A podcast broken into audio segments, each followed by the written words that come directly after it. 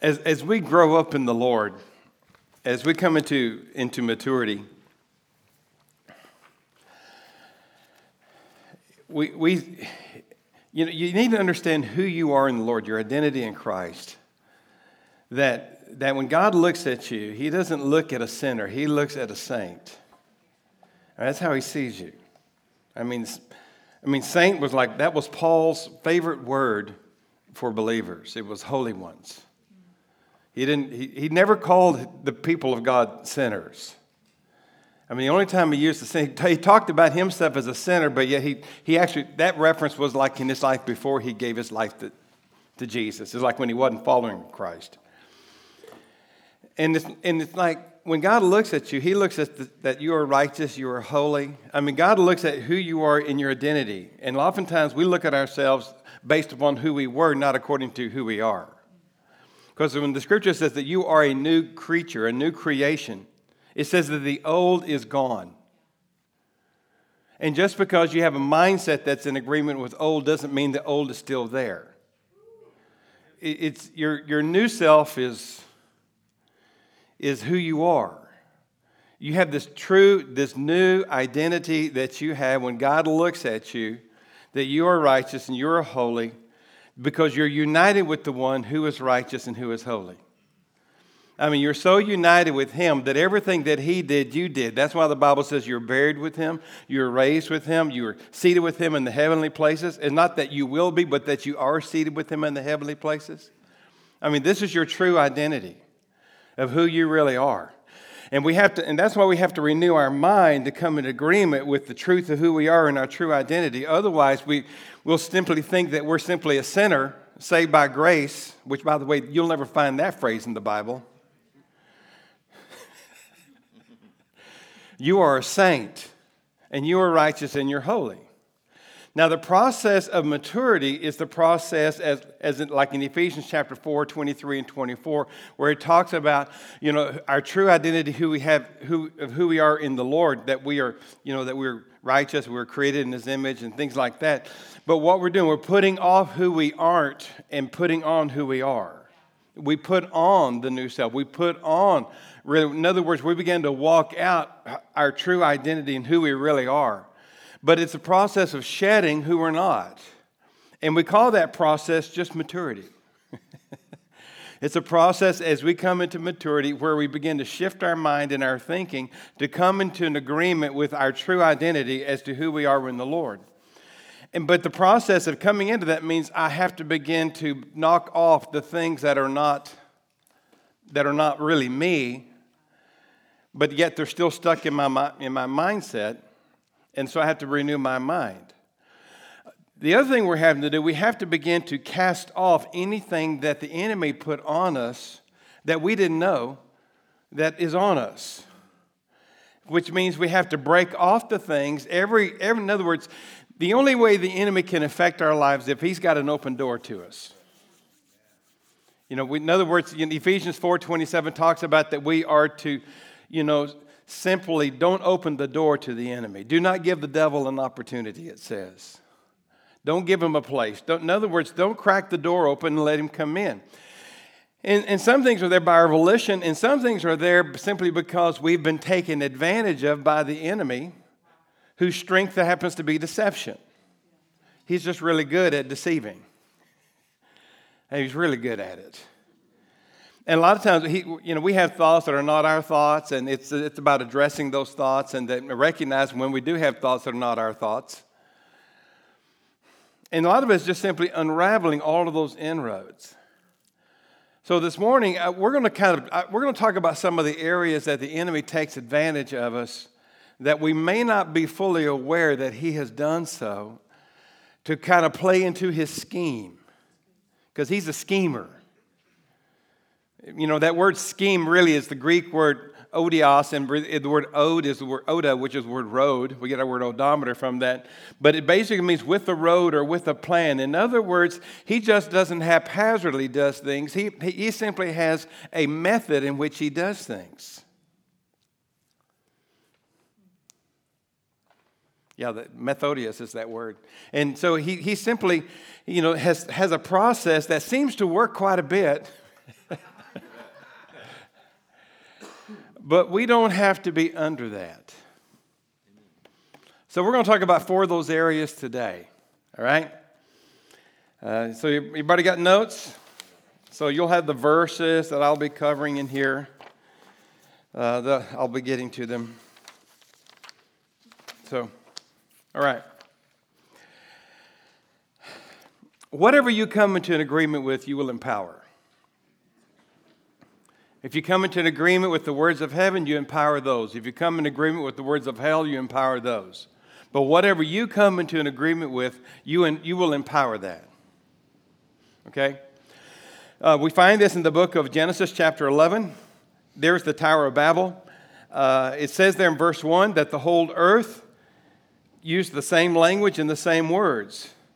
And then in verse 6, interesting, this is what the Lord said. The Lord said, Behold, they are one people, they all have the same language, and this is what they began to do. And now nothing which they purpose to do will be impossible for them. Now, their agenda was not a holy agenda, was it? I mean, it wasn't God's agenda. I mean, it wasn't God's plan. It wasn't what God wanted. But God says this that if these people can come into an agreement, nothing is impossible for them, even if the agenda is not God's agenda. And what, what, what, what fulfills that happens to be agreement. Because they were, there was agreement, they were able to do something that seemed impossible, but made it possible, all because they were in agreement. That is the power of agreement. By the way, just think about it. If the church could ever get on the same page and be in agreement, we would be an unstoppable force. I mean, when you think about, you know, just the prayer of Jesus in John chapter 17, I mean, not all the prayers of Jesus were recorded, but this one was. And, and, and this one was recorded. I think that's what the Father wants to do. When you, when you think so? uh, I think so. And, and in that, he, you know, he talked about being one as we are one, so that the world will know that you love them. So that, that, that, that the Father wants to, wants to accomplish that so much. In fact, if you look at just that, that next passage there in 1 Corinthians chapter 1, he says, I urge you, brethren, in the name of our Lord Jesus Christ, that you all say the same thing. That there be no divisions among you, that you be united in the, you know, with the same understanding and with the same conviction. You'll find a similar passage in Philippians 2 2. And, and here he's, he's talking to what, what we would characterize as a really fleshly church. I mean, would that be true at the, the Church of Corinth? Have you, read, have you read that book? First Corinthians. I mean, he's always getting onto these guys for being fleshly. Okay? So some people say, well, you know, you know, we can't help it. We're just going to, we're just kind of this way. Well, do not come into an agreement with the current state of the church, because all you do is reinforce that current state.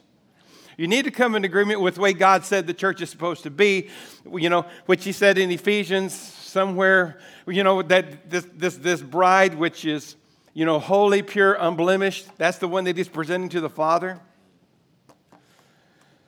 Okay, that's another message. I got to stop on that one there, okay? But you, you, you basically get what I'm, what, what I'm saying here. It's very significant that we all be one because there's power in agreement. So that's the principle. Whatever you come into an agreement with, you will empower.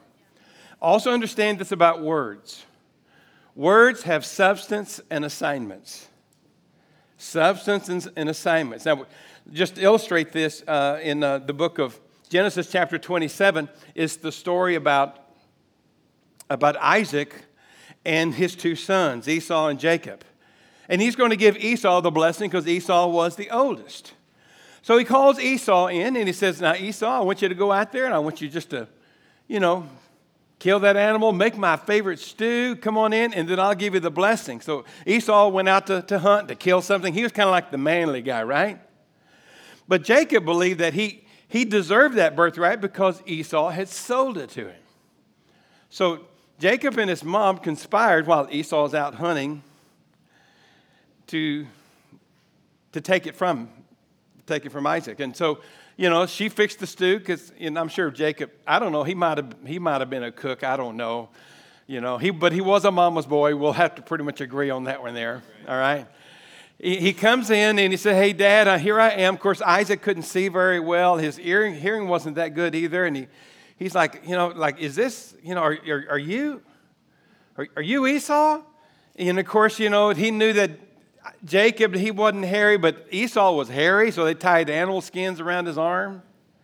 I mean, don't you know that Esau? That guy was a hairy guy. I mean, we're talking Wolfman or something. I don't know. So he, he goes, Are you sure? And he reaches over and he grabs his arms and goes, Oh, yeah, okay. And then he gives him this blessing. Jacob goes out, packs his bags, and he runs away because, you know, Esau, Esau's probably the manly guy. They're, he's going to win in any kind of wrestling match. And so he takes off. Esau comes in, and Esau said, Dad, here I am. I'm here for the blessing, and here's the stew. And, and, and all of a sudden, Isaac realized, Oh, no. Oh, I made a mistake. He goes, oh, I, I, gave, I gave the blessing to your brother. And Esau said, Ah, that's okay, Dad. You know, you go ahead and just give it to me. And Isaac said, No, you don't understand. I gave it. When those words left his mouth, those words had substance and they had assignments. He couldn't take those things back like that and, and give the blessing to it. That words are, are that powerful. I mean, just sometime, we're not, we're not going to look in James chapter 3, but if you just went to, to James chapter 3, it talks about the power of the tongue.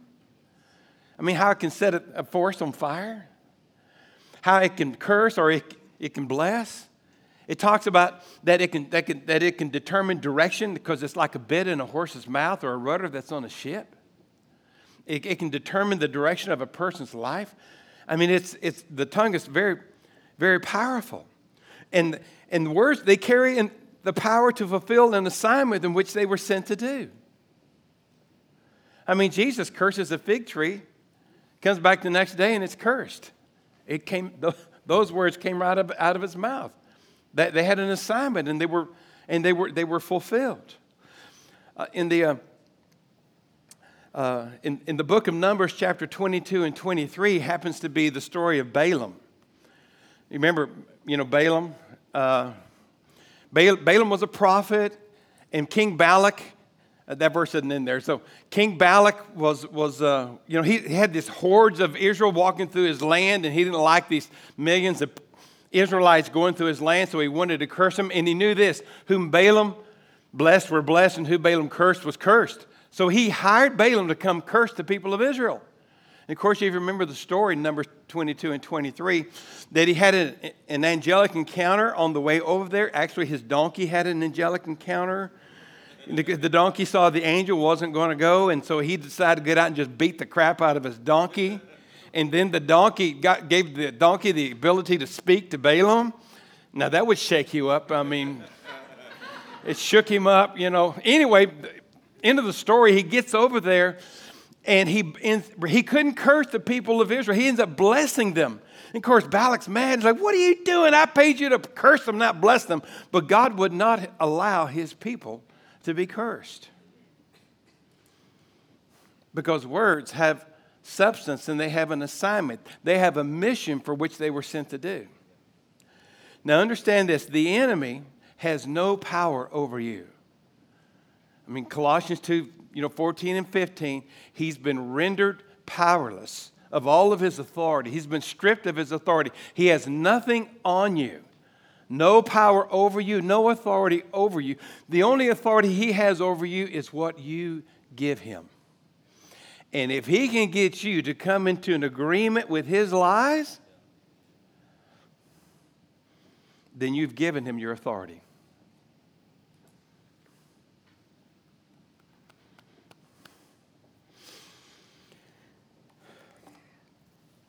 the words from hell that are spoken by other people to us will speak into our worth, our destiny, our value, our significance. The words of hell will be like, You're good for nothing. You're worthless. No one likes you. You'll never find a spouse. You're nothing but a loser. The words from heaven are going to speak into those same areas, but the words of heaven are going to speak in your true identity. They're going to talk about that you're loved, you're important. You're destined for greatness. That, you know, that's found in Jeremiah 29 11. You are beautiful. You are precious. The words of hell, I hate you. You're no good. You should never have been born. You're, you're stupid. You're undesirable. Nobody will ever want you. And, and if we come into an agreement with those lies, then we've, then we come into an agreement with the assignment with those words and, and give the enemy really the permission to fulfill those assignment that's with those words. For example, if, if a parent tells their child they're stupid, even that, though that child's not stupid, I mean, that child, when, the, when those words come with the child, what, what are they going to do? Are, you know, they, they can reject those words, but the, but the truth is, somebody in authority just spoke those words over them, so therefore it must be true. They come into an agreement with those words, and even though they're not stupid, they become stupid because they simply have given permission for that assignment to be fulfilled. And hopefully, you know, later on they'll wake up, smell the coffee, and go, you know, I'm not stupid. You know, and they can actually just cancel those, the power of those words. But oftentimes we become the product of the words that are, that are spoken over us. And, and we're also we're also the product of the words that we speak over ourselves. See, we don't always recognize when we have thoughts that are not our thoughts because they, they sound like us. You know, we, we oftentimes we call that temptation because he actually gives us a thought to do something that is not our thought, but we think it's our thought.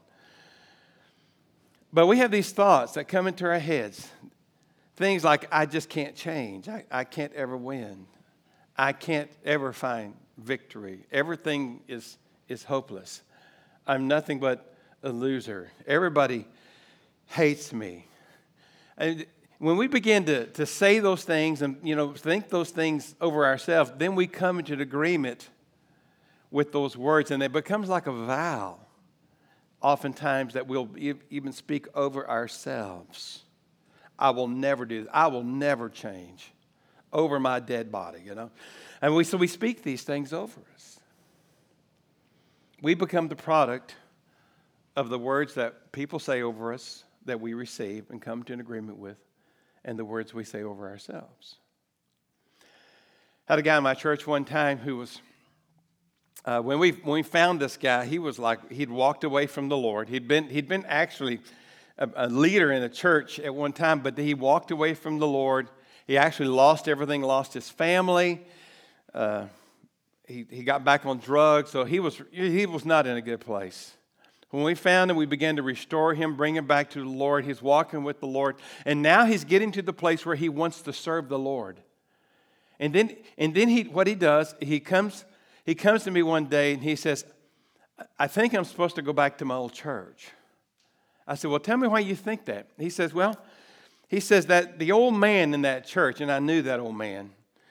He said, That old man in that church was my spiritual father. He led me to the Lord. He discipled me, He grew up, and, and I was like, you know, one of the associates in that particular church.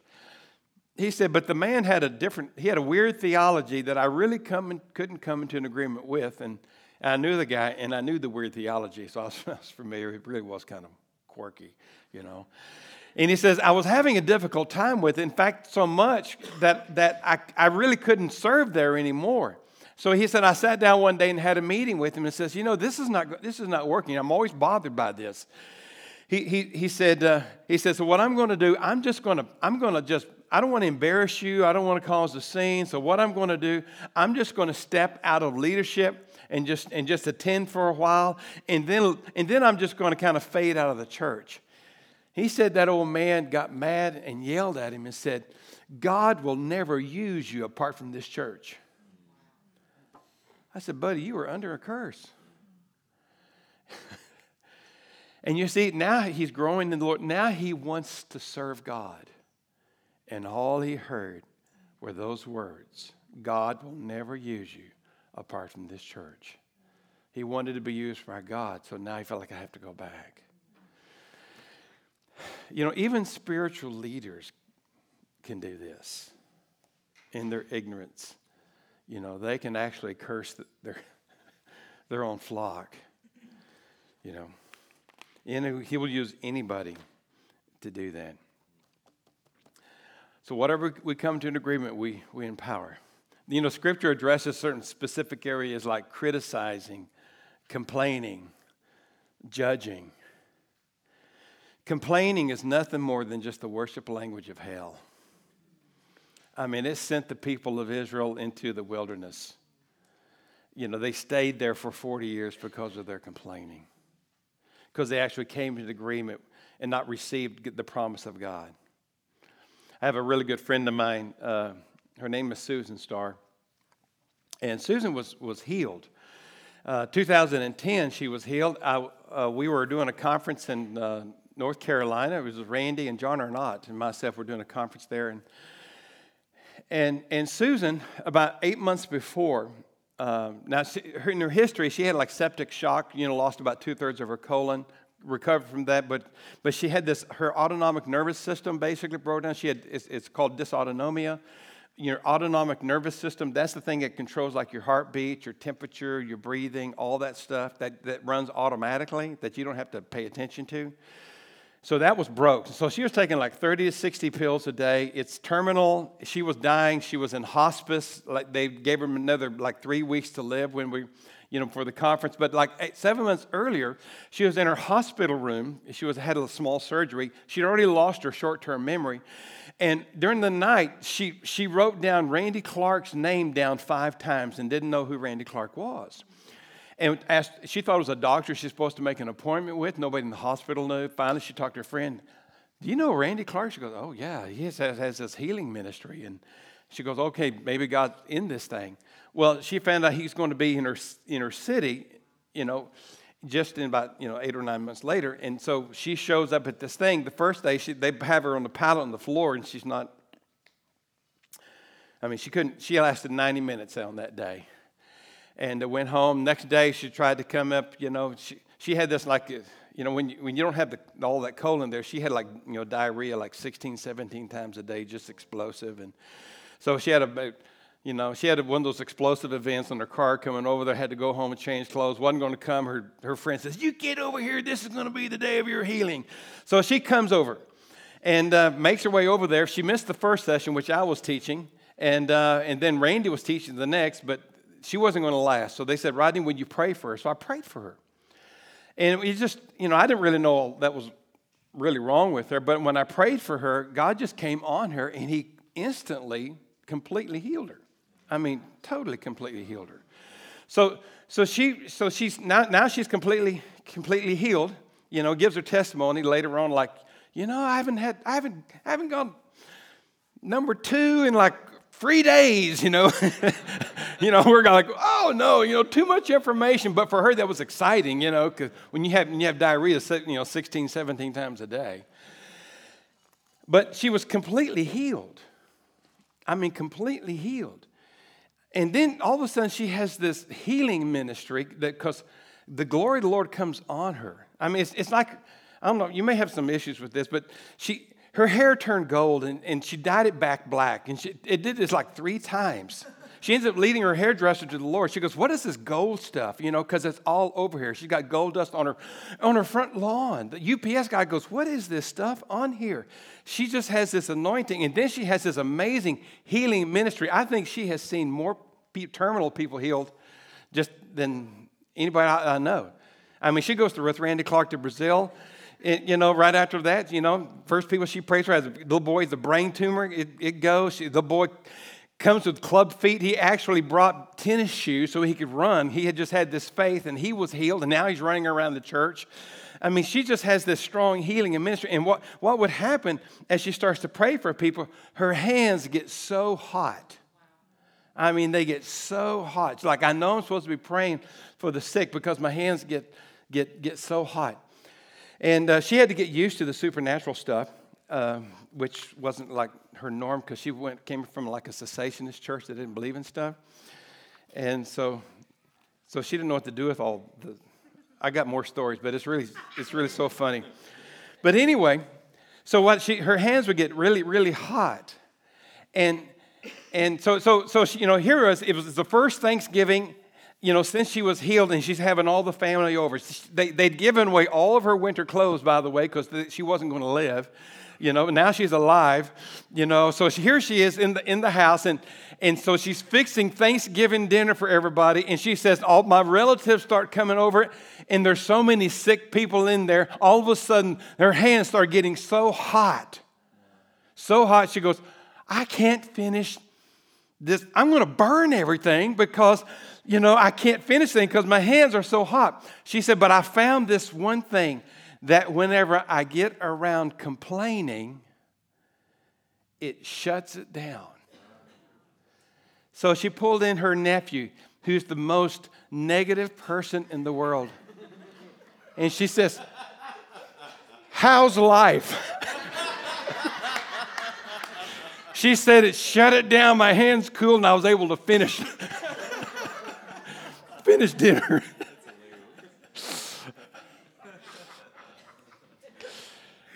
That's the power of complaining. It shuts down the anointing.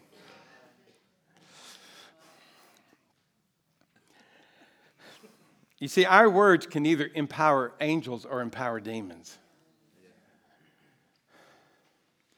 Look at, these, look at this, this verse in Matthew chapter 12.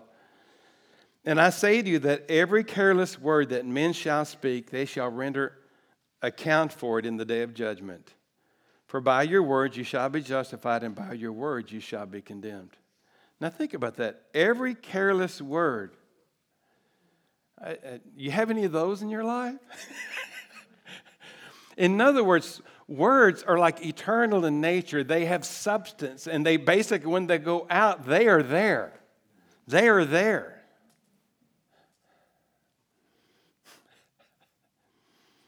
Like you're going to revisit those someday. I, I want you to think about this. You know, the devil doesn't have access to the throne of heaven anymore. Are we good with that one? he, you know, he, like he fell, he doesn't have access to the throne of heaven anymore. But he's still the accuser of the brethren. Guess how he accuses the brethren before God? Because the saints have access to the throne of God. In our access to the throne of God, we can accuse the brethren in the presence of God. He doesn't have to be there. All he knows is that we have access, and everything that comes out of us, we're right there in His presence. He will accuse, be the accuser of the brethren through our words.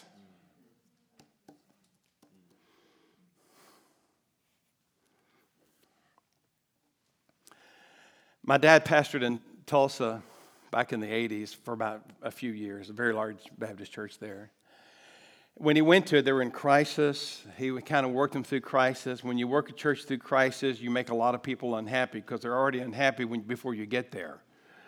And so he basically was bringing order. My dad was really good at bringing order to things. He was the uh, like the director of evangelism for the whole Southern Baptist Convention, you know, for many many years. He he was a director of all of the executive director of all the churches in the state of California for you know about 10 years or so. I mean, my dad, that's kind of my, my dad. He, he just brought order to where there was chaos. I mean, he, that was, he was really good at that.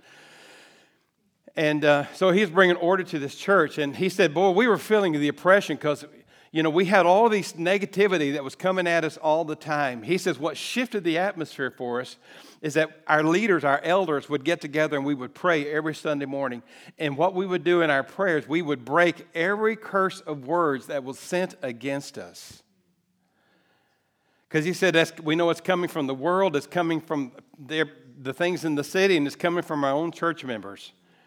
He said, What shifted the atmosphere and broke things off of us is that we broke every curse, every word, every negative word. We just began to break that off of us. And that's a habit that I, you know, that I even followed even in my, in my own churches here. Look, look at these passages right here. We kind of alluded to these last night, okay? Uh, Luke chapter 6, verse 27 says, But I say to you, love your enemies, do good to those who hate you, bless those who curse, curse you, and pray for those who mistreat you. And the reason we do that, verse 35, love your enemies, do good, lend, expect nothing in return, and your reward will be great. And you will be sons of the Most High, for he himself is kind and ungrateful to, to ungrateful and evil men. Be merciful, just as your Father is merciful. Do not judge, and you will not be judged. Do not condemn, and you will not be condemned. Pardon, and then you will be pardoned. And then verse 38, which understand that you see the context, okay? The context of this is in the area of judging and condemning. It says, Give and it shall be given to you, good measure, pressed down, shaken together, running over, they will pour into your lap. For by your standard of measure, it will be measured to you in return. So what comes out of you comes back to you in a greater fashion than when it left you. So if cursing is going out from you, then cursing's coming back to you. In other words, though that assignment comes out, then has a return of an assignment from hell to come back to you in a greater fashion when it left you. When judgment comes out, it comes back to you. If somebody tells me, you know, I feel like everybody judges me, you know what, what how, how I respond to that? I said, well, who have you judged? Because it's come out of you, it's coming back on you. You condemning, it's, you know, if you feel condemned all the time, this probably condemnation's been coming out of you. But the good news is, when blessing goes out, guess what comes back? I mean, when love, compassion, I mean, when all that and blessing comes out of you, that's what's coming back to you good measure, pressed down, shaken together, running over.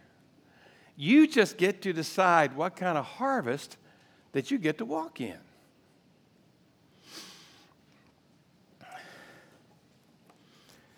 That's why he said, bless those. You know. The good news is, is that Jesus basically became our curse. You know uh, in our behalf. That Galatians chapter 3, verse 13, that says that Christ redeemed us from the curse of the law, having become a curse for us. For it is written, Cursed is everyone who hangs on a tree. And since, and since Christ became a curse in our behalf,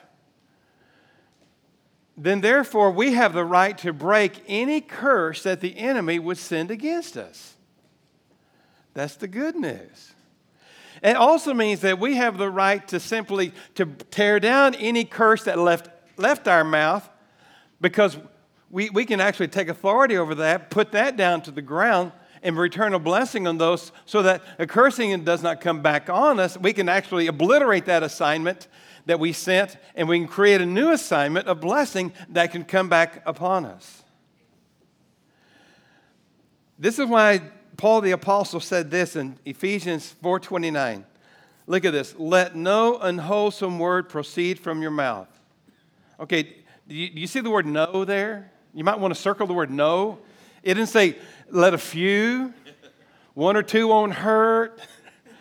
And I said, let no unwholesome word proceed from your mouth, but only such a word as is good for edification, according to the need of the moment, that it may give grace to those who hear. I like what Bill Johnson says. He says, Our church is on a negativity fast. Fasting negativity, I think that's a good fast to go on, don't you think? I mean, you can still eat and go on that fast. That's my kind of fast. so, this is what we're going to do. We're going to break every curse sent against you, okay? We're going to take authority over that right now. Are we, are we good with that? All right.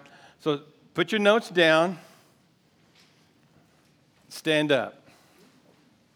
Get used to this. We're going to do this a few times today. Hmm.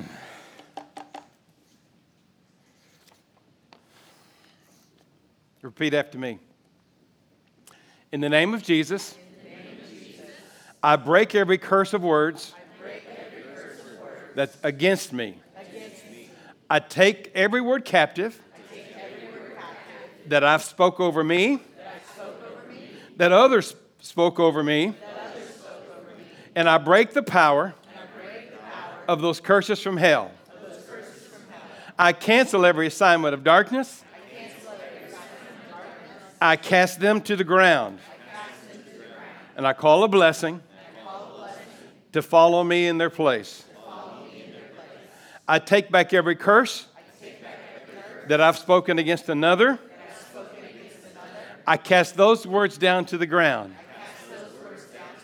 I return a blessing on those, with whom I've cursed. Jesus took my cursing, so I can live in blessing. Okay. Very simple. Why don't you go ahead and be seated? Now, typically, what happens over the next few days, what will come to your mind are words that people have spoken over you or you've spoken over yourself? I know as I talk, some of you had some thoughts like that come into your brain. If those words come back to you, the first thing you're going to think, oh no, the devil's messing with me again.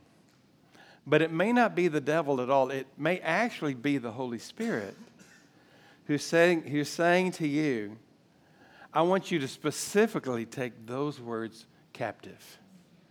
So he may bring some specific things to you that he wants you to take captive. It could be something a boss said to you, it could be something that your spouse said to you, your parents said to you, somebody else said to you. Just kind of, you know, it just continues to come up to your brain and you actually entertain that.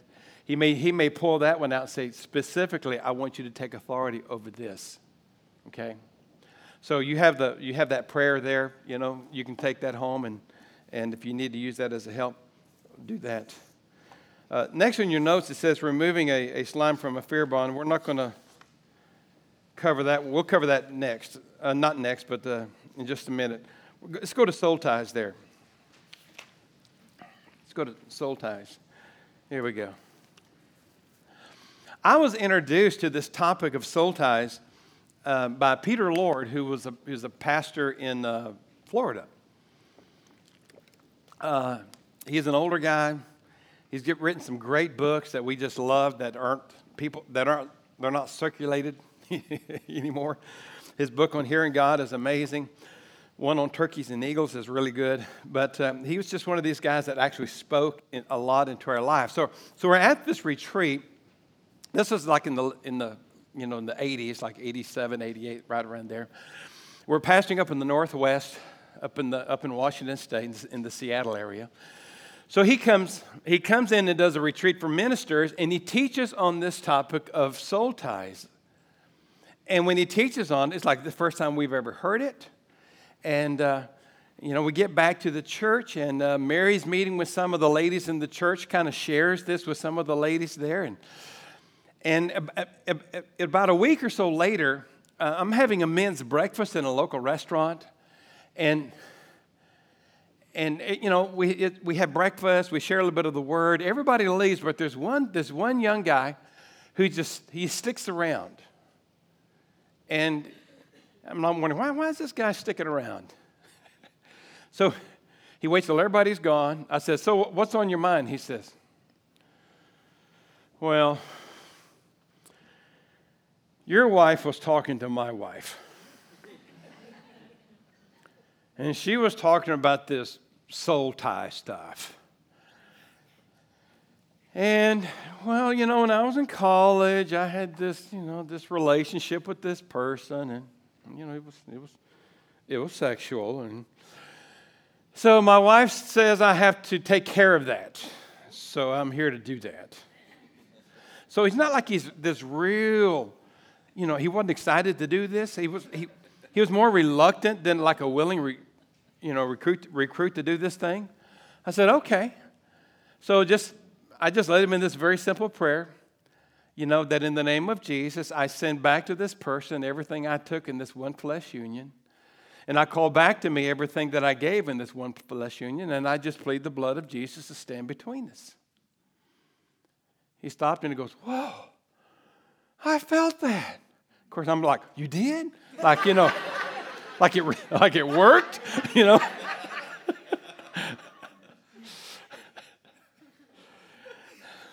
well, just, well, uh, just look at this. Look, look at this, because, you know, th- this is basically one reason.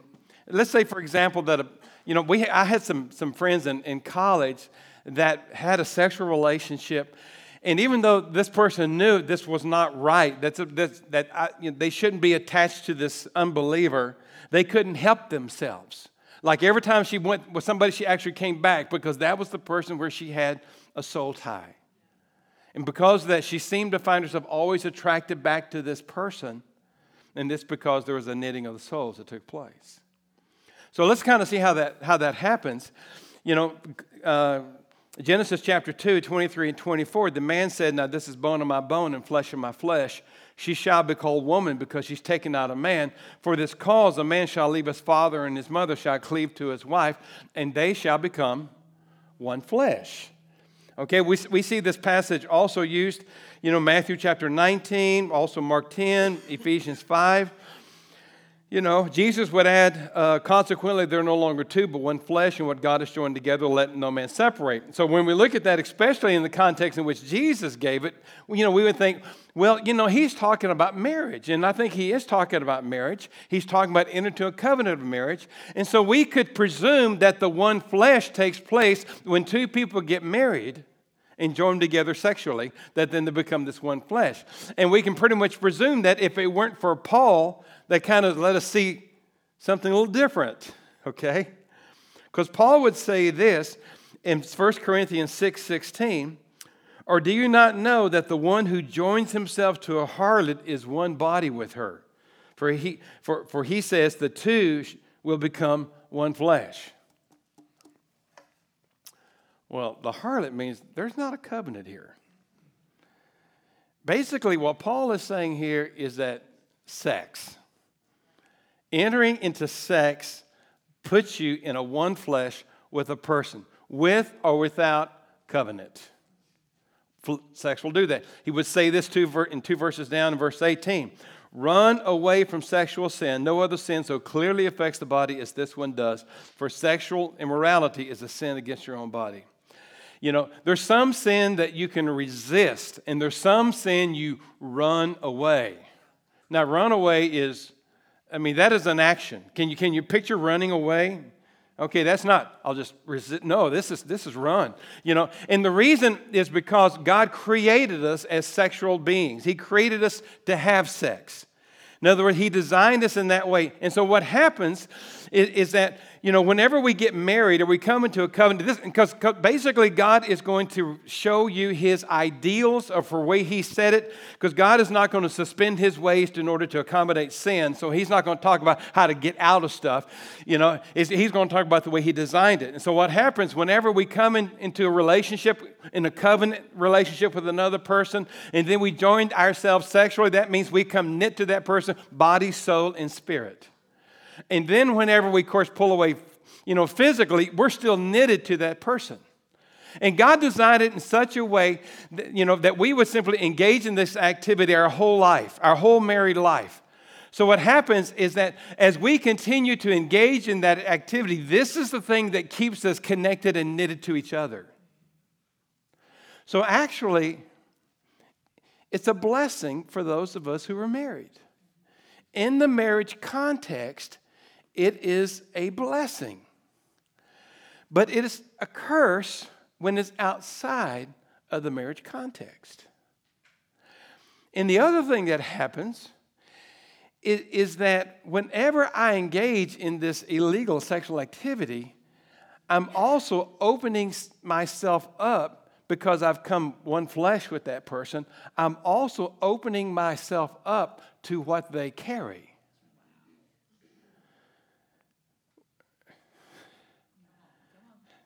So it's, that, and that's not a good thing. Okay? I, now, I know at this point some people are freaking out, you know, especially because if they're like married to an unbeliever and they go, oh no. Oh no. I'm getting their cooties.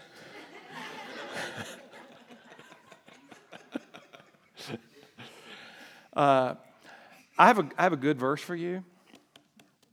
It, it's, it's, a really, it's, it's a really good verse. It, it is found in 2 Corinthians 7.15 that says that the unbelieving spouse is sanctified by the believing one. You see, in the old covenant, you abstain from darkness, otherwise it would, it would mess with you.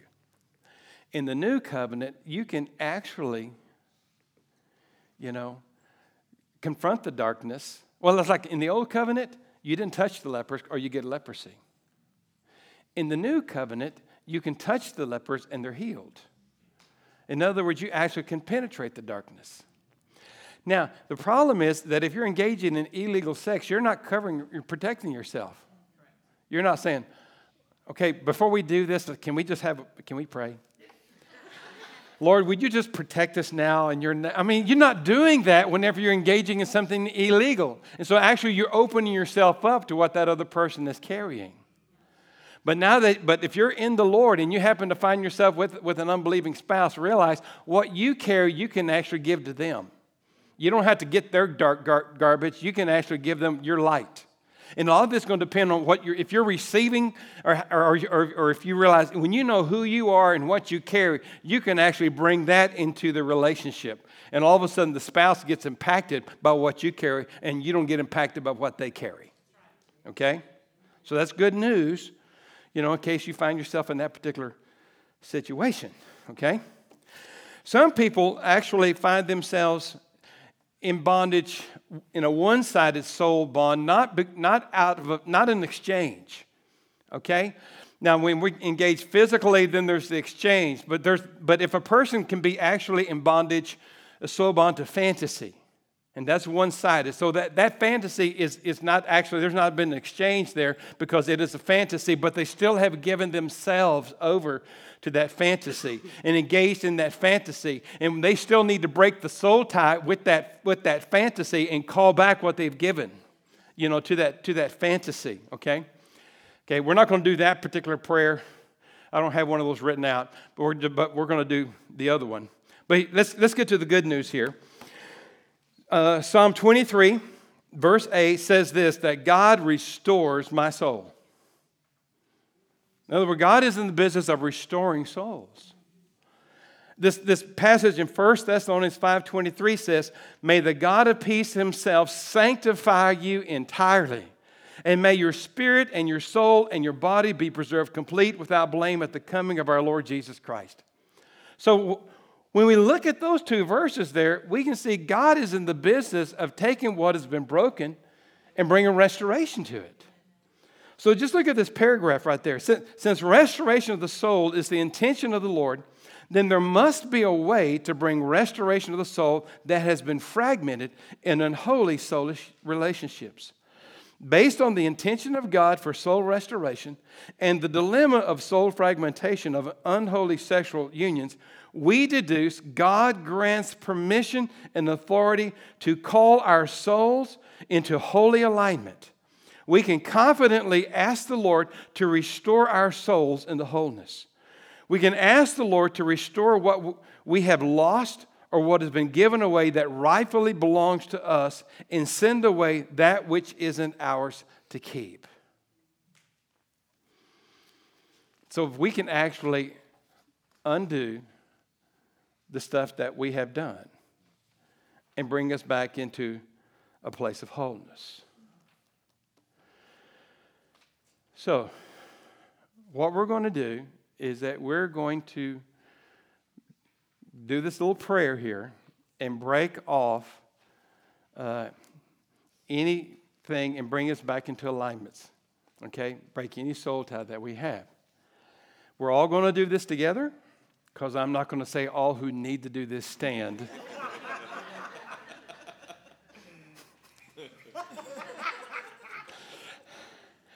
Do not say the name of the person. Just say this person. That's what I'm going to say. We're, we're, we're going to do that. Uh, if you are separated and there is a chance of reconciliation, I say don't do this. But if you've divorced, you've separated, you've gone your own ways, you're living your own life, yes, then, you, then go ahead and, and do that and, and to break that break that off. Uh, you do one at a time. So that means if you've got to do this, if, in other words, if you've got multiple people in your life, today just think of the one you're going to break off, and then when you spend some time with God, uh, by the way, He can He can bring everyone, everyone else that He wants you to break that off of your mind. Okay.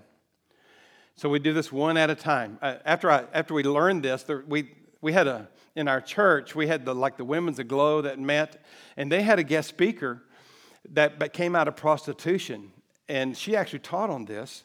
And what she said that the Lord brought back every John either by face or by name, and she broke the soul tie. She said, I had lost myself, I had lost my identity in who I was, and God restored me. Now, I, you know, I've, I've done this teaching like, you know, with a lot of people come out of prostitution, and I've said, God may not do that for you. So don't, don't bring, your, bring yourself under condemnation with that. Just basically, every person that God brings back to your mind, and, the, and His grace and mercy covers the rest. Okay? But we do it one at a time, one at a time. So a lot of times, you know, especially when I've, I've taught this with men, it's like, okay, we're going to take about 30 minutes for you just get out by yourself, you know? and, we're, and, just, and we're just going to break this stuff off. Okay? So are, are we good with that? Oh, by the way, if your spouse is deceased, uh, according to Romans chapter 7, where when there's a death, the covenant is like, you know, broken. If your spouse is deceased, I don't think that you have to do it because I think the death has actually done that. However, I was teaching this one time in Southern California in Camarillo, and an older, older, older lady comes up to me. She says, You know, after, when my husband died, I couldn't get over it. I mean, I grieved and grieved way beyond the time I should be grieving. She says, and, and, But when I broke the soul tie, I was able to move on. So I say this I don't think you have to if your spouse has died, but if it's helpful, you can. Okay? Are we good? Put your notes down, stand up.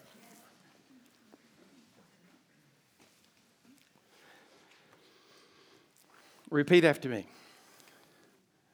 In the authority of Jesus, I plead the blood of Jesus to stand between me and this person and separate the one flesh union.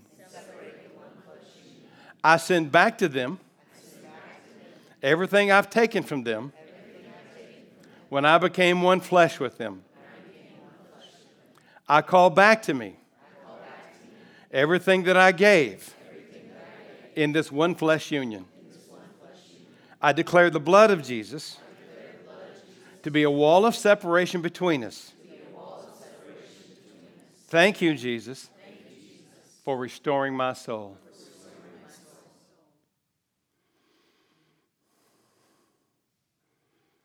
Okay, you can be seated.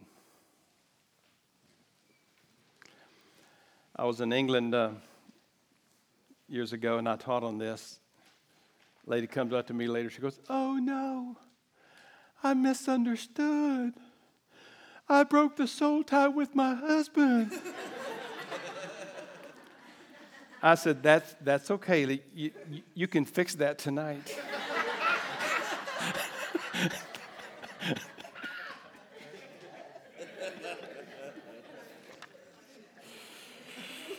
All right.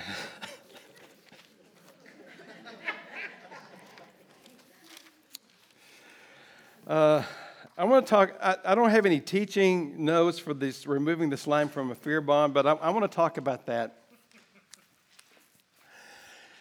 When we grow up, we grow we grow up in either in, a, in, in an atmosphere, a home where either we're it's an either a, a place of love or a place of fear a place of love, you know, we actually learn how to live in love bonds. In other words, we're basically in a place that we're loved.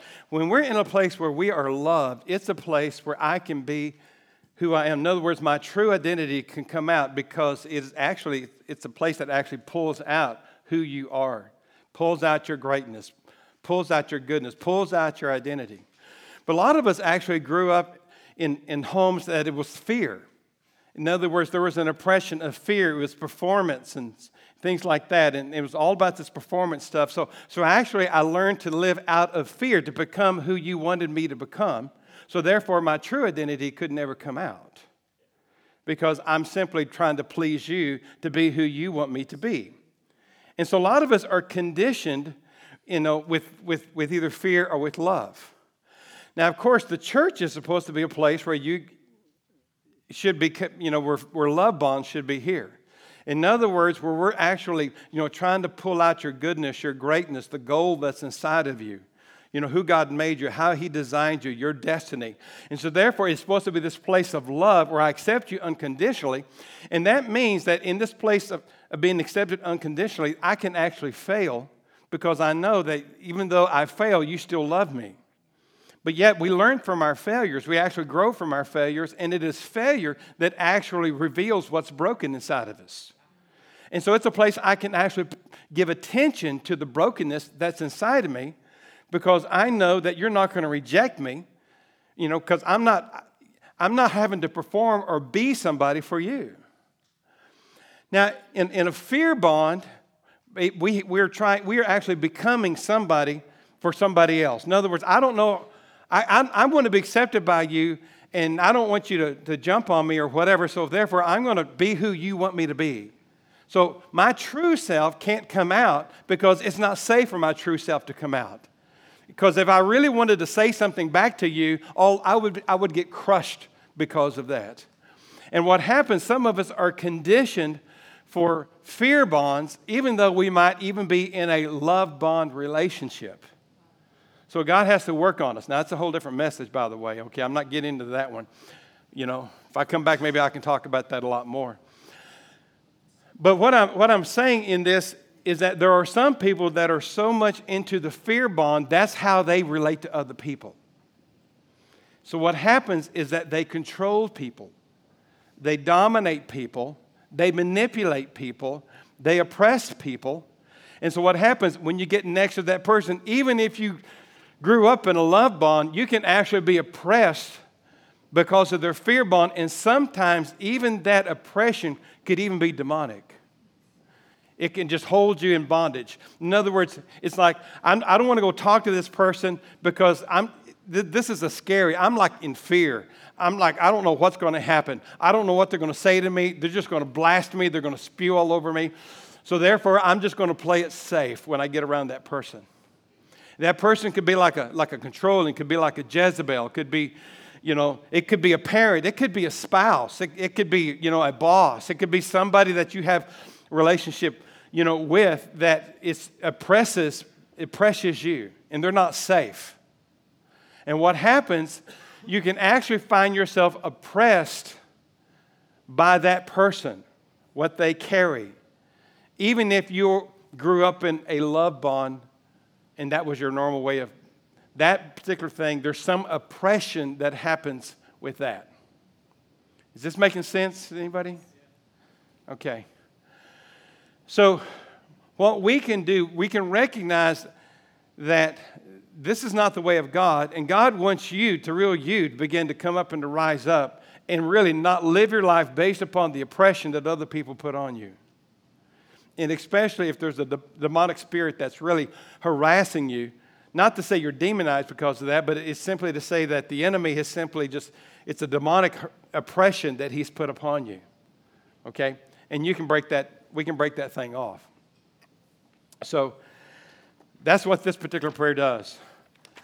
Uh, I was in a, uh, uh, England, we, t- we taught this, and one of the guys in England, he, he's like in the downtown mission part, you know, works on people on the street in London.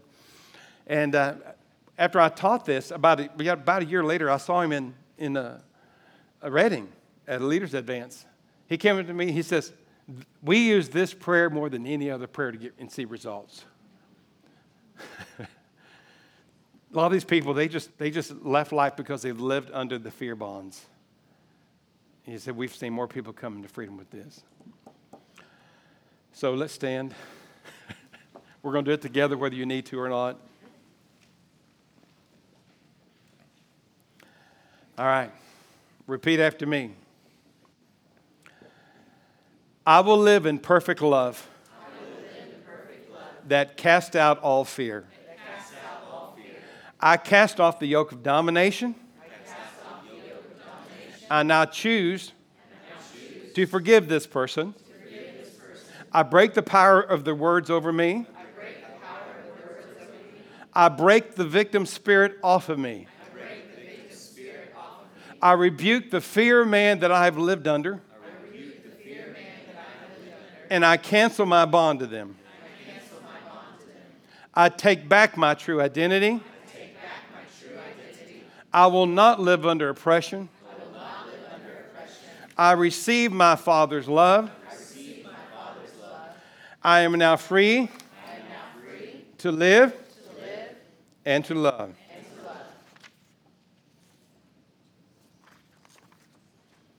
Okay. Be seated.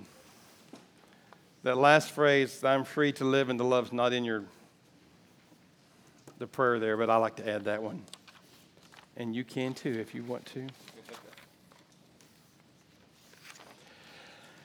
Okay, let's move on. Let's talk uh, last page here. Let's talk about breaking generational curses and living in generational blessing.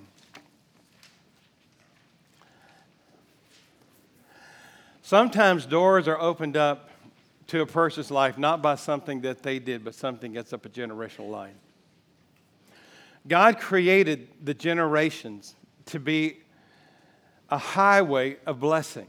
God is a God of generations. He is the God of Abraham, Isaac, and Jacob. There's a reason why he put in the generations, because God is the one who, who, who designed the generational to be like a highway of blessing that would come down to us. And in that highway of blessing, God would ordain that we would walk in a greater anointing than any previous generation. In fact, we would, run, we would walk in a multi generational anointing, not a single generational anointing. For example, when we look in, in the Old Testament, and you have, when, when they, they anointed these high priests for the first time, Aaron got the high priestly robe. His sons got robes, but they weren't the high priestly robe. But Aaron got the high priestly robe. He was anointed with the, you know, as, as the high priest. The oil flowed down off of his head, it flowed off of his beard, and it said it flowed into his robe. And it's, I think there's a reason why it specifically gives all of that there. When Aaron dies, then it gives it to his son uh, Eleazar. Eleazar then has the high priestly robe. When they anoint him as high priest, the oil flows down off of his head, flows off of his beard, flows into that robe. Now, now Eleazar has the fragrance of his anointing and the fragrance of his father's anointing. He dies, Phineas gets it. Same thing happened. And when that flows down, now he has the, his own anointing, his father's anointing, and his grandfather's anointing. And you see, that is the way God designed that we would walk in the blessings of all the previous generations. God, we cannot win the world with a single generational anointing. We have to walk in a, multi generational anointing. And God's blessing flows for a thousand years. So God wants us to live in that place of, of, of His blessing. Okay? Now, that generational highway, the enemy also takes advantage of that because he wants to shut down that generational blessing. And he actually wants to bring a curse upon us that would come from, a, because that highway is there for blessing. It is always also a highway that was used for cursing.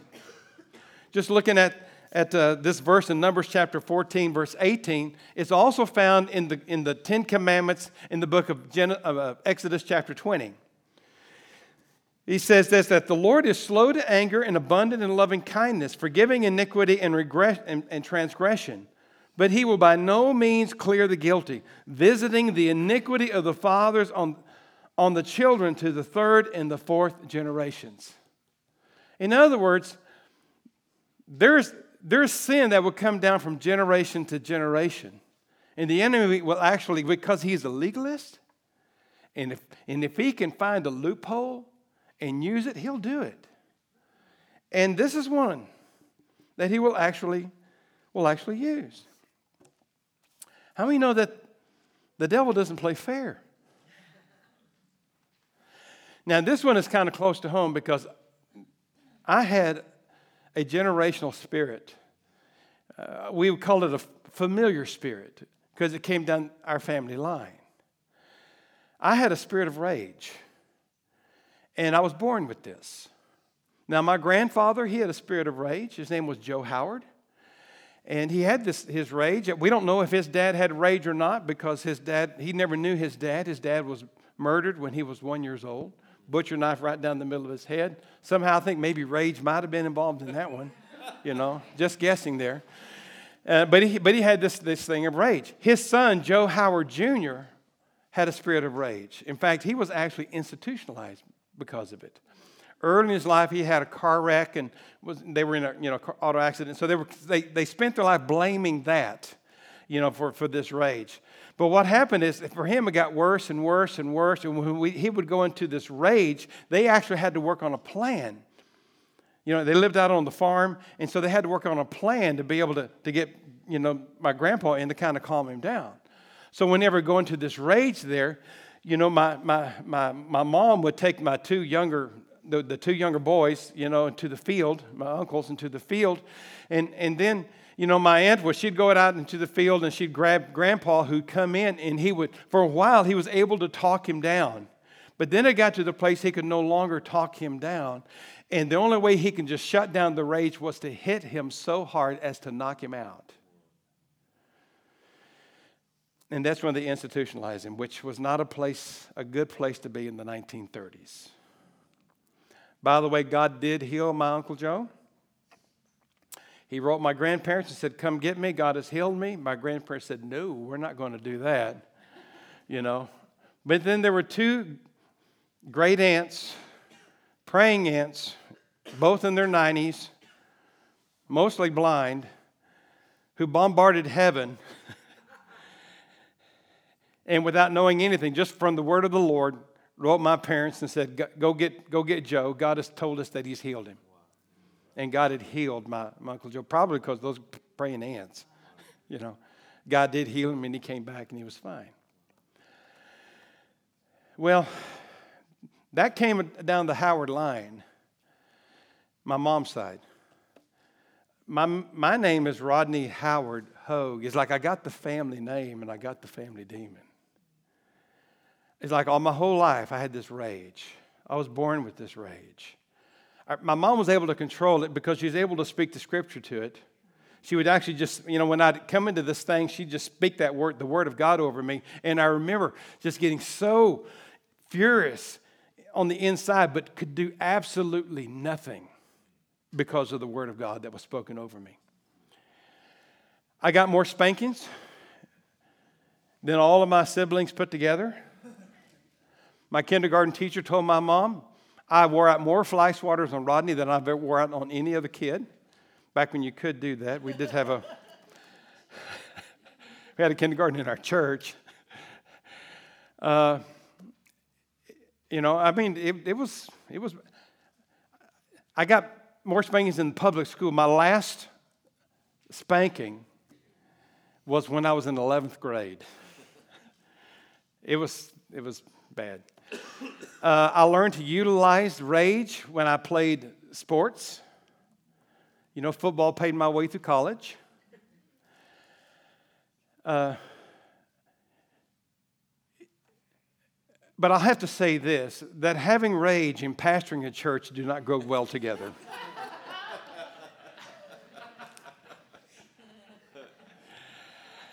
And it was during that time, I think it was actually, you know, in the, the summer of 82.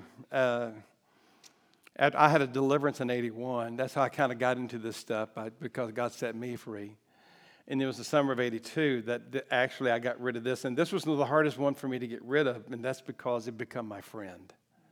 You can actually control your world around you, you control others and things like that when rage is there. And it was the hardest thing to get rid of because I really had to want it to go. God wasn't letting it go until I really wanted it to go. And, uh, and, he, and he set me free. But this is how we explain a lot of times when something comes into a child. Sometimes, like, what did that child do? They might have been exposed to something, they might have been exposed to evil or something like that that opened up the door, but a lot of times it may have just come through, through a generational line. It's not right. It's, it's wrong. In fact, you know, if you just go to the book of Ezekiel, chapter 18, it's like this it's a real injustice. But like I said, the enemy doesn't play fair, he just takes advantage. So, what happens is that there can be an agreement that takes place in another generation, either by choice, by, in other words, that they did it, they did it purposely or intentionally, or simply just did it by constant use they actually come into an agreement. And the enemy basically says, okay, I will begin to afflict succeeding generations. And sometimes it's not necessarily the next generation, it could actually be the third or, the fourth generation.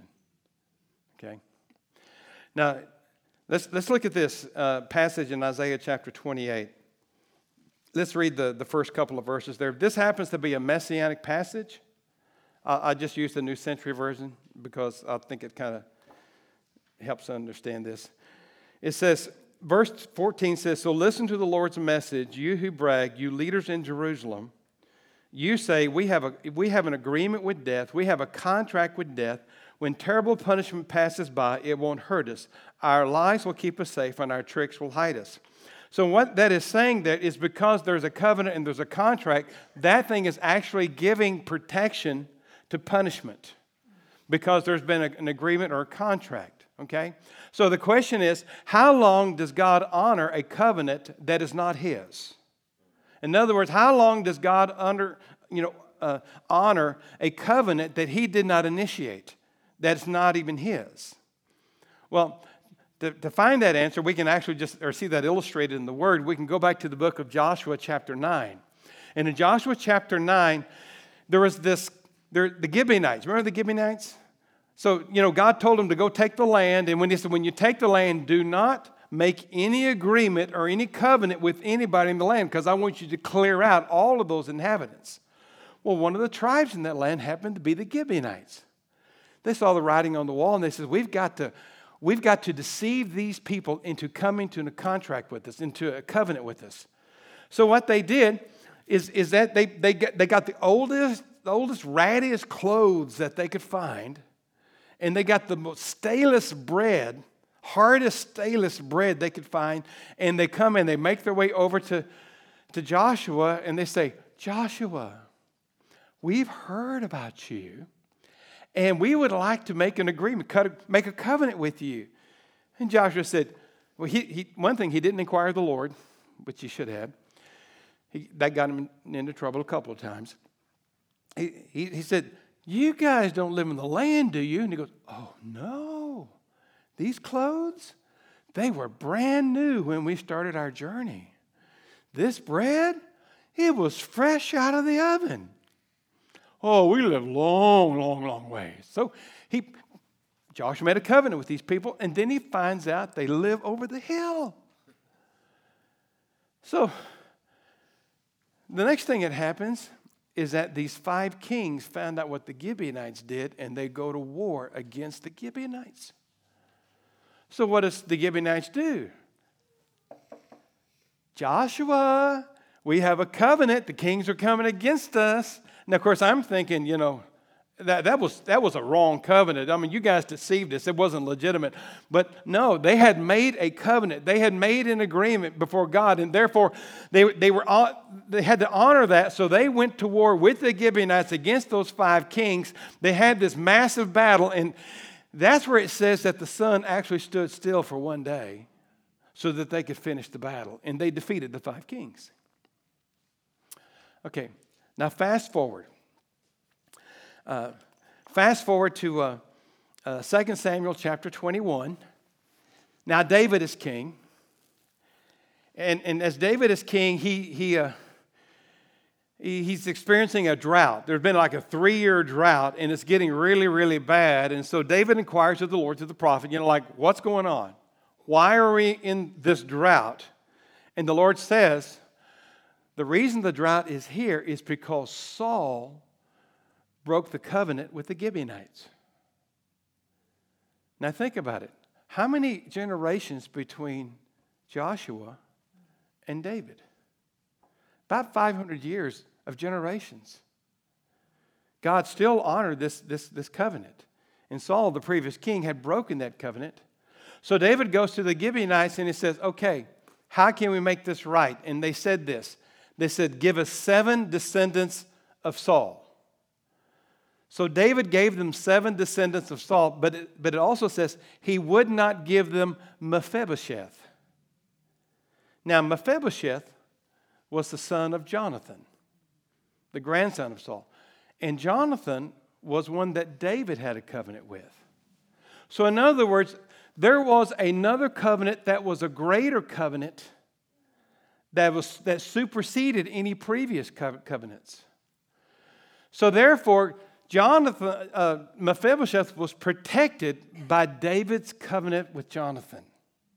So, in other words, that other covenant was in effect until a greater covenant came. And when that greater covenant came, that previous covenant had no right to him because of the other covenant that happened. Are you kind of getting the picture here? Okay? That we, we have a greater covenant because we've entered into a blood covenant with the Messiah, Jesus, sealed by the blood of Jesus. There is a greater covenant that now covers us and protects us that's greater than any covenant that was made in our behalf. Okay, let's look at, let's look at the rest of these verses. Because of these things, this is what the Lord says I put a stone in the ground in Jerusalem, a tested stone. He's talking about the Messiah here, okay? Everything will be built on this important and precious rock, or literally cornerstone. Anyone who trusts in it will never be disappointed. And I will use justice as a measuring line and goodness as a standard. The lies you hide behind will be destroyed as if by hail. They will be washed away as if in a flood. Your agreement with death will be erased, and your contract with death will not help you. And when terrible punishment comes, you will be crushed by it. In other words, I don't care what kind of previous covenant that you have when the Messiah comes, we're going to crush anything you've been hiding behind. So, in other words, any covenant that's been made in your behalf, you you have the right to take it out, to break it, and to abolish it. Now, some wonder this well, shouldn't this be automatic when I give my heart to Jesus? Well, you need to understand when you give your heart to Jesus, there's some things you get to experience automatically, and there's some things you have to fight for with the promises of God. I mean, for example, you know, whenever you give your heart to Jesus, you're forgiven. That's automatic. You're going to go to heaven. That's automatic. You become a new creature, a new creation. That's, that's automatic. But there's a lot of the promises that you fight for. I mean, even though you are this new creature, you're simply walking out in this process of taking off the old and putting on the new. And there are a lot of promises that God gives you. I mean, what if He gives you a prophetic word? Are those automatic, or some of those do you have to pray into, have to cooperate with, and push in for. Okay, this is going to be one of the ones that, you, that requires enforcement. It's, in other words, you have to enforce it. Illegally, it is yours. It now belongs to you. But the enemy, because of that loophole, he's going to try to stay there because he thinks you're not going to do anything about it. But now we can say, no, that's not right any covenant or contract made in my behalf that's been coming down to me that's giving protection to the enemy lord i want you to just look into my ancestry right now and i want you to see if are there any covenants there, are there any contracts is there anything that is giving giving right to the enemy you know and, and he says here he said i'm using justice as a measuring line you know, goodness or righteousness as the standard. In other words, I'm putting those against every covenant, and if it, they're righteous, if they're good, if they're from you, God, I want those to come down my generational lines. But if they're not from you, we're going to break those off.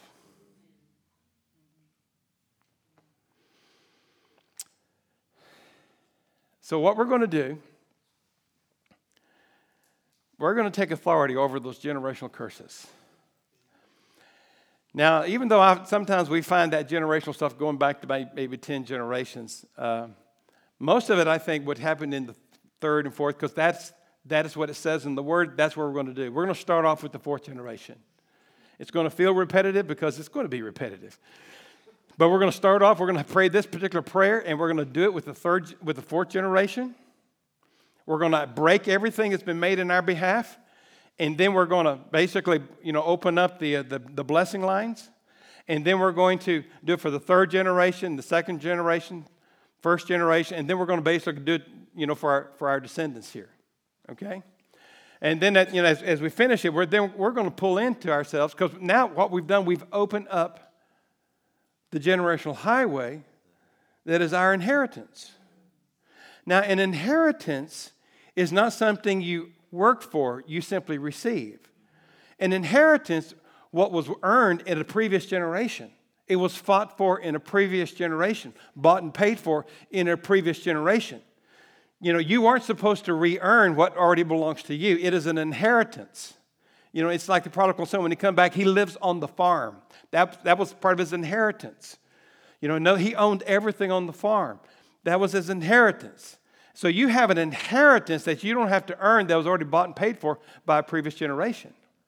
And some of those people up your generational line may have been scoundrels. In other words, they may not have been righteous people themselves, but they still carried the potential of that inheritance even if they never claimed it.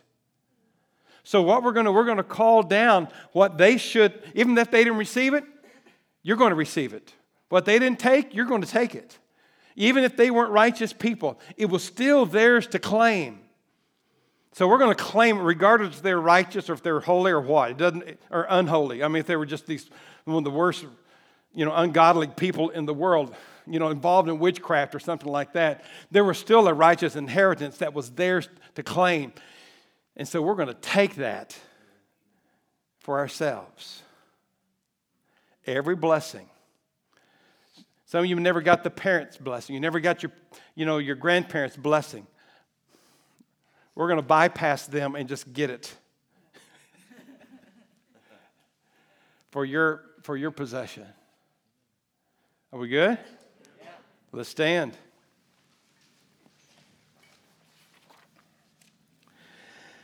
When you look at your family lines, if you see certain physical conditions that's come down, like diabetes, heart problems, things like that, or alcoholism, or something like that, when you look and you see that, a lot of these are just familiar spirits that just come down family lines, and we can actually now legislate in heaven and begin to break those things off.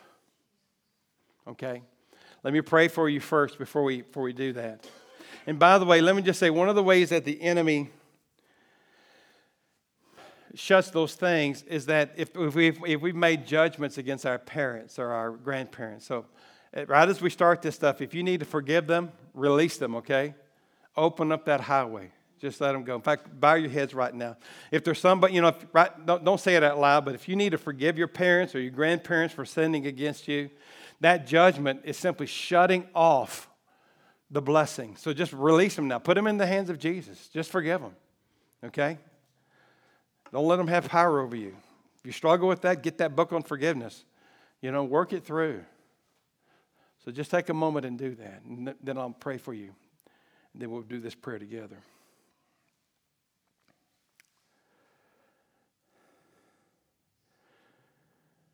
Lord Jesus, we thank you that we have a blood covenant with you.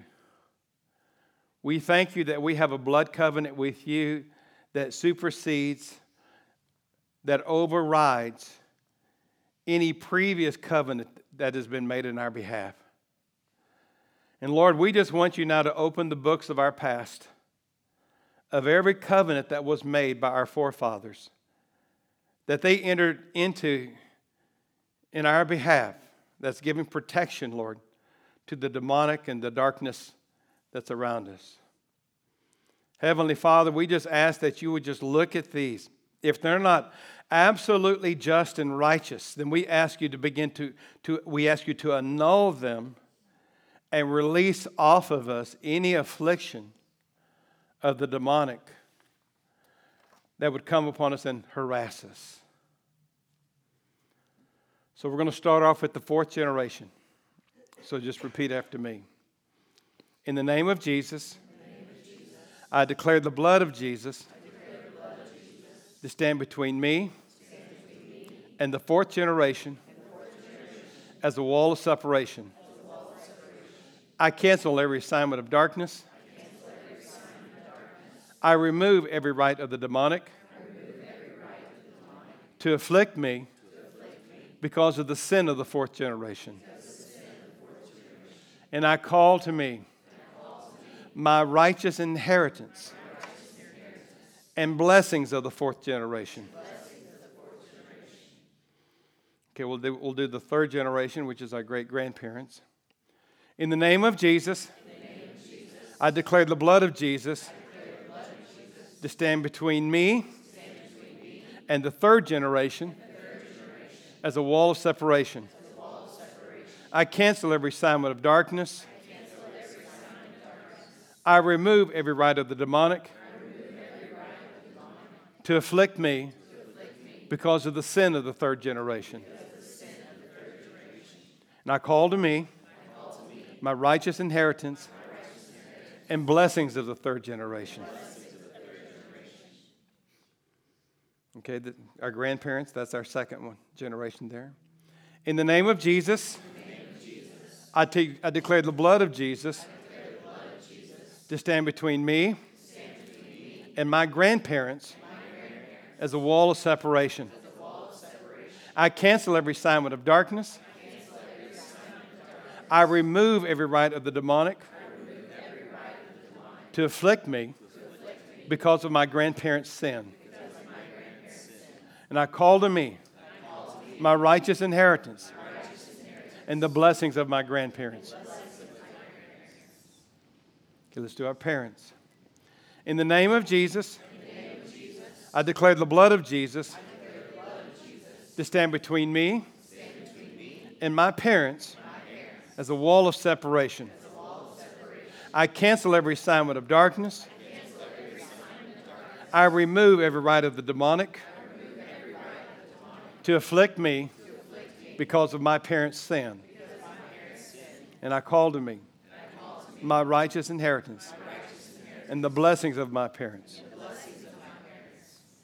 Okay, let's do our, our descendants. In the name of Jesus, I declare the blood of Jesus to stand between me and my children and my grandchildren, my great grandchildren, and all my descendants as a wall of separation. I cancel every assignment of darkness.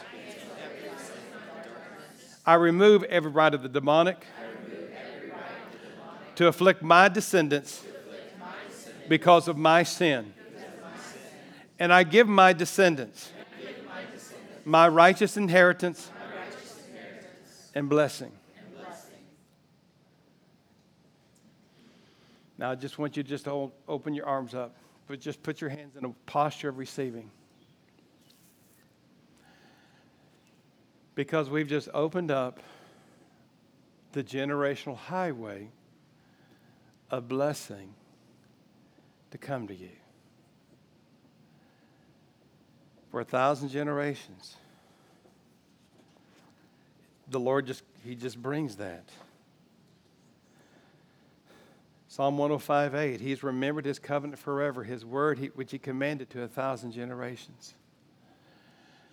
There are things that are your inheritance now that He wants to begin to pour onto you. There are giftings up your family lines. For some of you, there's, there's seers and prophets up your family line. Others you, there's, there's evangelists or there's apostles, there's teachers. Now just let it just receive right now. You don't do anything for inheritance. You just you just receive inheritance. You don't have to pray, you don't have to do, just receive it now. There's some giftings up there. There's some anointings that were bought and paid for in a previous generation that belongs to you. The enemy has keep, been keeping this from you. And now God is going to be pouring it on you.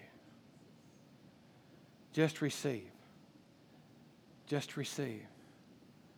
Some of you, there's, there are healers up your family line. If, if your hands just start to get hot, you know, that means there's some healers up your family line, and God's going to begin to pour that gifting out to flow in you on a regular basis. So if your feet begins to burn or get hot, you know, there's, there's that evangelist thing that's on you your ears, or your lips. There's that the hearing the Lord. There's that seeing. There's that prophetic. If those things begin to get warm, I mean, that is the Lord putting it on you. And it's like, you know, I just sense it. It's like I see in the Spirit, there's these storehouses up in heaven that have been locked away that is your family inheritance that belongs to you.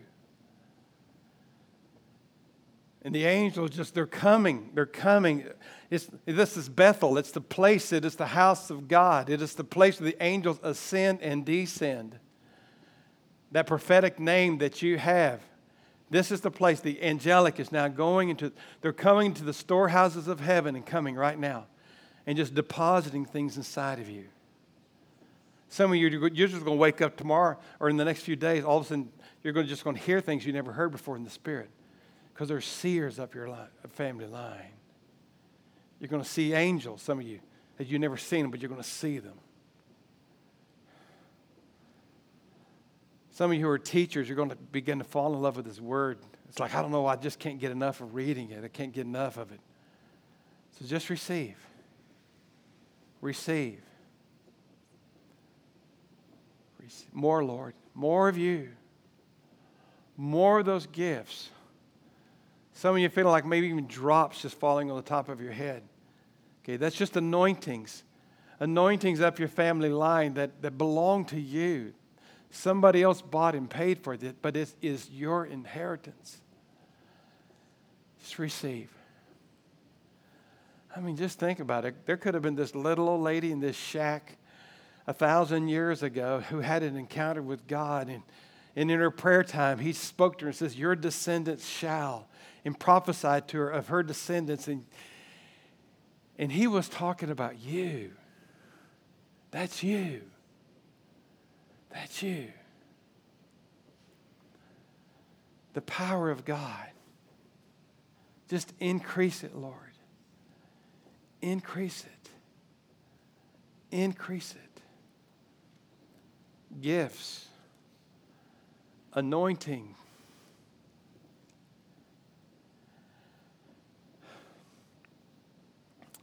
There's some of you in here that have an anointing for business, but you've not been able to make it succeed because the enemy keeps stealing from you, but it's up your family line. And the Lord's breaking off that curse that has come down in order that your inheritance, that you will be successful in business. Others of you, He's going to be giving you downloads just in the, just in the days to come, downloads of things that you need, solutions to problems, because that's your inheritance.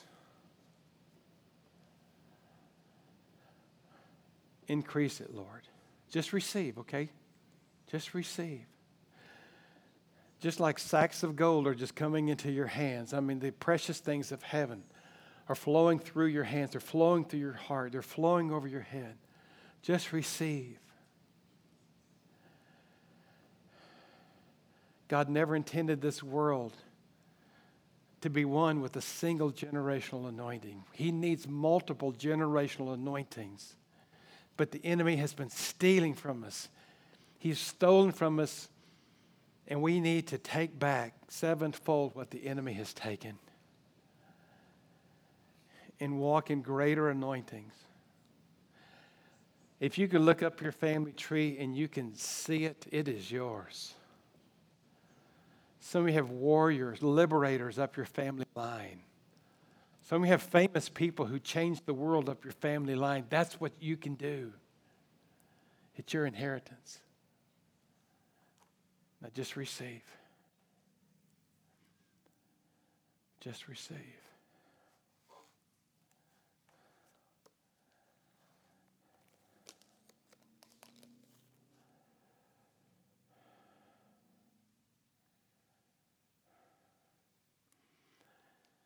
We spent just a lot of this morning just breaking things off of you, breaking off the curses, breaking off everything the enemy has tried to put on you to keep you from walking it out. Just that we can come into this moment so that you can receive what heaven has for you. Lord, just open up those storehouses. Everything that belongs to us, Lord, we want it now. We want it now. All the enemy is taken. All that we, that's been shut up, all of the debris that has been on that highway of blessing from our generations, Lord, you just cleared out the debris. Now, Lord, now, Lord, more of you. More of you.